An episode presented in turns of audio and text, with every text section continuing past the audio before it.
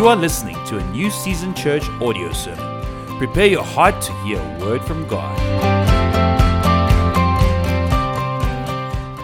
Well, this morning I'm going to be carrying on with our series Lionheart. And in this time, God is calling us to be brave. God is calling us to be courageous. God is calling us to be lion-hearted. This is not the time for us to sit back, to shrink back in fear, but it's the time for us to stand up in who we are and whose we are and face what we are facing with courage and bravery. And last week we looked at how we are to be anxious for nothing. Then Paul, in his letter to the Philippians, instructs us to be anxious for nothing. He says the way you do this is by, in all situations, in every single circumstance, you go to God, you pray, you make your definite requests known to Him. And when you do that, the peace of God, this peace that surpasses all understanding, floods your heart and actually guards your heart and your mind. Because there are so many things in the world that are trying to cause anxiety on the inside of us. The words that we speak, the voices that we hear, and the expectations that we have. All of these things can be sources of anxiety.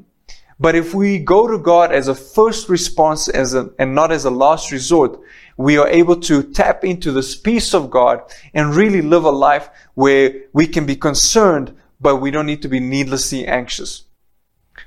And we need to understand that we don't make a difference in the world around us by epic feats of faith, but rather it is through long-term faithfulness and consistent courage.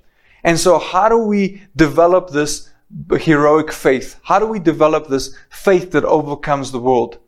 I believe that it starts with our mind. And so this morning I'm going to be focusing on guarding our minds. You see, we need to get, develop a habit of thinking on those things that are from God in order to develop that heroic faith.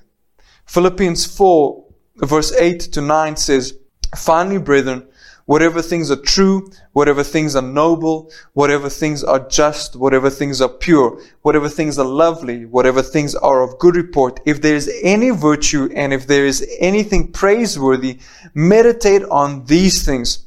The things which you learned and received and heard and saw in me, these do, and the God of peace will be with you. And see, once again, we see Paul giving us an instruction. He said that we are to think on those things or these things.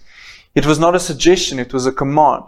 And if it was an instruction, it means that we actually have a choice, that we don't have uh, something that is outside of our power to do. If He gave us an instruction, if He gave us a command to think on those things, then we actually have the power to do it. So that means that we have a choice on what we think on that the things that we think on are not beyond our control, that actually we have a choice. We can make a decision as to what we allow to hold on to in our thought life. You see, we need to understand that we cannot have our minds in the gutter, expect to live in the palace. And so Paul tells us that there is a standard, there's a measure by which we need to measure every single thought and decide whether that is something that we are to dwell on, if that is something that we are to meditate on, if those are thoughts that we are to hold on to. We need to understand that fear and faith are both products of focus. If we focus on what the world is offering, we will produce fear and anxiety. If we focus on what God is saying, we will produce peace and faith. And so Paul in this passage is instructing us to think on very specific things and he gives us a standard. He gives us a list. He said, if, he says, if, if these things are characteristics of what you are thinking on, then think on those things. Otherwise, don't think on them. He says your thoughts need to be just. They need to be praiseworthy. They need to be a good report. They need to have virtue. They need to be holy. They need to be pure. They need to be praiseworthy. This is the standard. This is the measure by which you need to use to decide whether the things that you're thinking on are things that you should be holding on to. Are those thoughts things that you should be meditating on? So let me ask you a question. The things that you're thinking on right now, the thoughts that are occupying your mind in the season, how do they line up? How do they measure up against this list? Are they full of praise? Are they full of good reports? Are they full of uh, virtue? Or are they full of complaining and fear and bad reports. What are you thinking on? See, we, when we focus on the wrong things, fear is produced. When we focus on the right things, faith is produced. Unfocused minds welcome fear and weaken faith. In the Garden of Eden, Adam was told by God that he could eat as much as he wanted of any tree except the tree of the knowledge of good and evil. And things would have been much different if Adam and Eve had focused on not so much of what they could not eat, but on what they could eat. And in the same way, we should focus less on not thinking on the wrong thoughts and focus far more on thinking the thoughts that are of God. A lack of faith is a sign of broken focus. Our faith will rise when we concentrate on the goodness of God. 2 Corinthians 10, 3 to 5 says, For though we walk in the flesh, we do not war according to the flesh. For the weapons of our warfare are not car- carnal, but mighty in God for pulling down strongholds, casting down arguments and every high thing that exalts itself against the true knowledge of God, bringing every thought captive to the obedience of Christ. This verse is telling us that there are weapons that we have. We have divine weapons to break down every stronghold, everything that, every argument that is trying to be placed above the knowledge of God or be placed above the intimacy with God or be placed above the thoughts of God. We have the power to break these things down with divine weapons. And this verse even tells us to make sure that we are taking every thought captive to the obedience of Christ. What does that mean? That we are to hold on to thoughts and make sure that our thoughts align with the Word of God. Then whenever there is a thought that is misaligned, that we are to capture it, we are to make sure that our thoughts are under the obedience, under the, under the, the submission and the authority of Christ. So often when God tells us to do something, we'll have thoughts that are telling us why we shouldn't do that. These are arguments are often presented as facts. And we need to differentiate between facts and truth. Although something might be a fact, it does not make it true. You see, although it was fact that Jesus was buried in the tomb, it was truth that he was raised three days later. Some thoughts come from God and some thoughts come from the enemy. We need to learn how to hold the thoughts that are from God, that are pure, that are holy, that are virtue, that are excellent. We need to hold on to those thoughts. And we need to learn how to take the thoughts that are not of God and make them submissive and capture them and bring them into alignment with the Word of God. You see, God is continually encouraging us, but we get discouraged because we haven't learned to hold the good thought. We can't always control the thoughts we have, but we can control the thoughts we hold. So how do we control the thoughts we hold? We interrupt them. So often we are taught to let thoughts go. The problem is this just is not effective. You see, we will think things and we need to understand that we need to line up our thoughts with the Word of God. And you can't fight thoughts with thoughts. And so firstly, we need to know the Word of God. We need to know what the Word says about our lives. We need to know what the Word says about our situations. We need to understand what the Word uh, says about who we are. And so when we know the word, we can understand what the standard for our thought life is or what the standard for our lives is. And so when we are thinking on things, we need to be conscious of what we're thinking on. We need to interrupt our thoughts. We need to interrogate our thoughts. We need to see whether our thoughts line up with the word of God. And when they do, then we can obviously meditate on those things and we can continue thinking on those things. But when the word, when the, when our thoughts don't line up with the word of God, we can't just say, I'm not going to think about that. I'm not going to think about that. I'm not going to think about that. Why? Because fear and faith are products of focus. So if we're constantly focusing on the wrong things, it's going to produce fear in our lives, even though we don't want to think on those things. And so what we need to do is we need to interrupt our thoughts. We need to check those thoughts and then when they don't line up with the word of God, we need to interrupt them. And it's not a mind power trick. It's not a, a, a, will thing. It's not a willpower thing. It's something that we need to do very practically. And I want to give you an example. I'm going to do an exercise with you right now. Where you're sitting, in a moment, I'm going to ask you to start counting from zero upwards in your mind. Don't say anything. Just in, in your mind, you're going to count one, two, three, and you're going to carry on counting. And at a certain point, I'm going to ask you to speak out aloud your name. So while you're counting in your head, one, two, three, in your mind, don't say it. Then at a certain point, in a moment, I'm going to then ask you, while you're counting in your mind, I'm going to ask you to say your name out aloud. Okay, are you ready? Those of you that are watching, start counting in your mind. Now say your name. Boyan. Let me ask you a question now. What happened to your counting when you said your name? When you said your name, your counting, your thought pattern, what happened? It stopped. It got interrupted. And that is what we need to do with our thought life.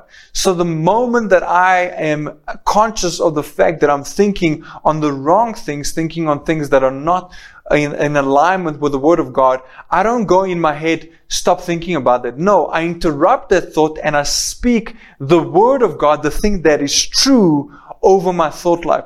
So if I'm constantly anxious about my, uh, about scarcity, about not having enough, I'm not just going to, in my mind, say, stop thinking about not having enough. Stop thinking about not having enough. Because what am I doing? I'm putting the focus on not having enough. What I need to do is interrupt that thought and change the focus and speak the word that is actually true and contrary to that thought. So if I'm constantly thinking about scarcity, what I need to do then is says, no, I know that the word of God says that God will supply all of my needs according to riches in Christ Jesus. You see, I need to know the word so that I can speak the word so that I can bring my thoughts into alignment with the word of God. And this is so important because oftentimes the things, the thoughts that are creating anxiety over us are a good indication to what we've been called to. So if you're a person that's always afraid of embarrassment, it could be an indication that you're called to impact lives on a great scale. If you're someone that is constantly anxious about scarcity, but not having enough, it could be an indication that you're called to high levels of generosity. You see, we need to make sure that our focus is on the Word of God. We need to make sure that our focus is on the promises of God. And that requires us to know the Word of God. You see, if we don't know the Word of God, we'll never know whether the things we're thinking on actually line up with what, what God says. And so we need to be, be diligent with interrogating and in interrupting our thoughts. We must be diligent with interrupting and interrogating our thoughts and then holding on to the thoughts that are lined up with the Word of God and those that are not lined up with the Word of God, bring it into alignment and bring it under submission of, of, of Jesus Christ. Joshua 1, 8 to 9 says, This book of the law shall not depart from your mouth, but you shall meditate on it day and night that you may observe to do according to all that is written in it. For then you will make your way prosperous, and then you will have good success. Have I not commanded you? Be strong and of good courage. Do not be afraid, nor be dismayed, for the Lord your God will be with you wherever you go.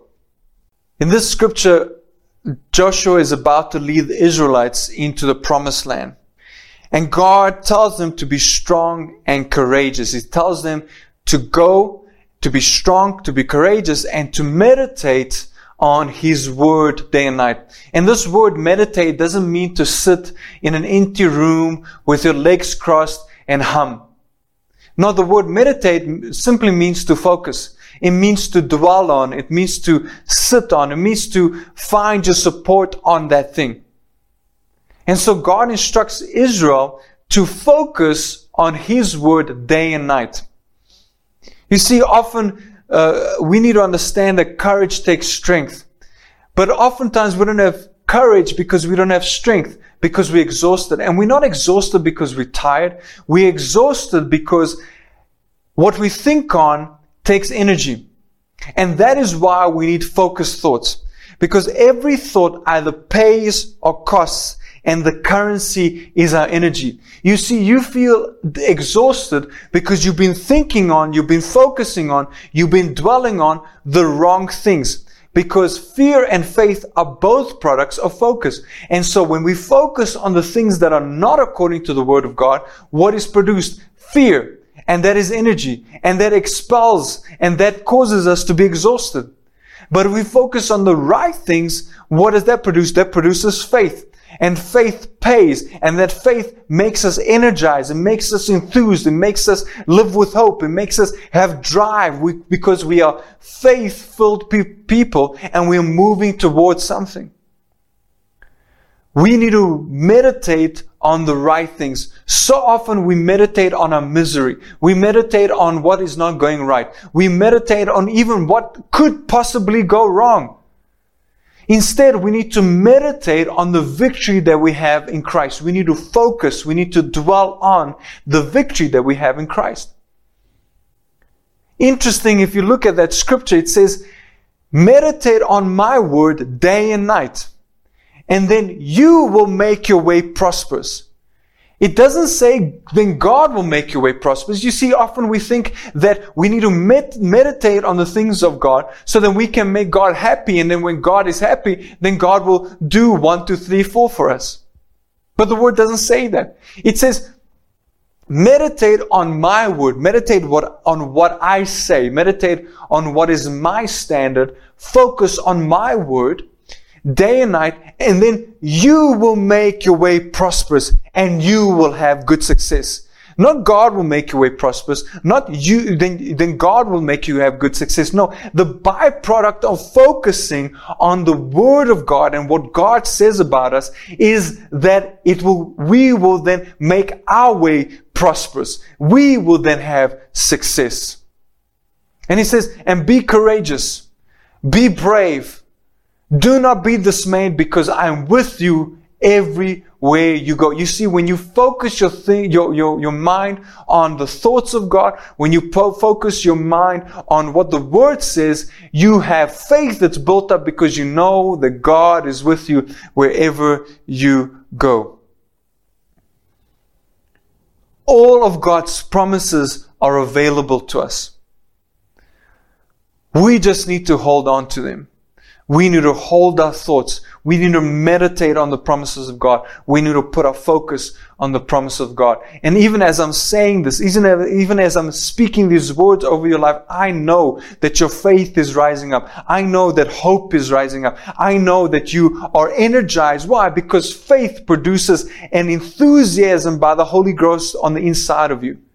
The word says that you will be strengthened on the inner man. There's an inner man on the inside of you, the spirit man, the spirit of God that dwells in your, in your body that causes you to, to walk with fear, with faith, that causes you to walk with bravery, that causes you to walk with courage, that you can look at a situation, you can look, look at Goliath and say, who is this uncircumcised Philistine that's that is uh, attempting to come against the armies of God. You can look at your challenge. You can look at the Goliath in your life and say, who are you to come against the armies of God? Your head is coming down. That is a product of focus.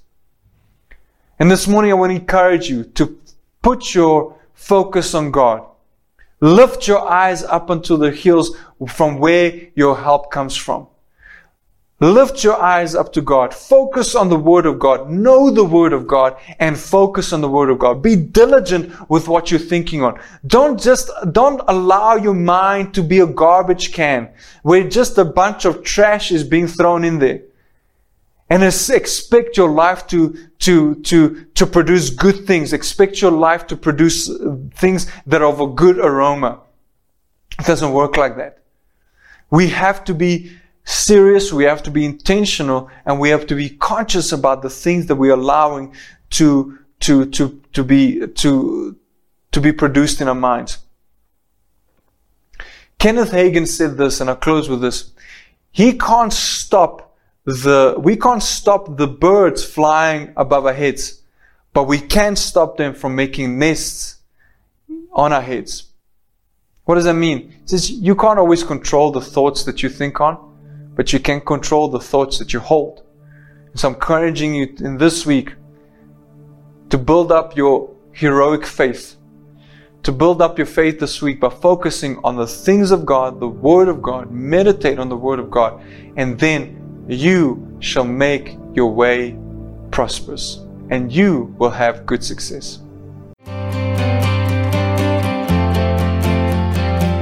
We trust that this message has blessed you.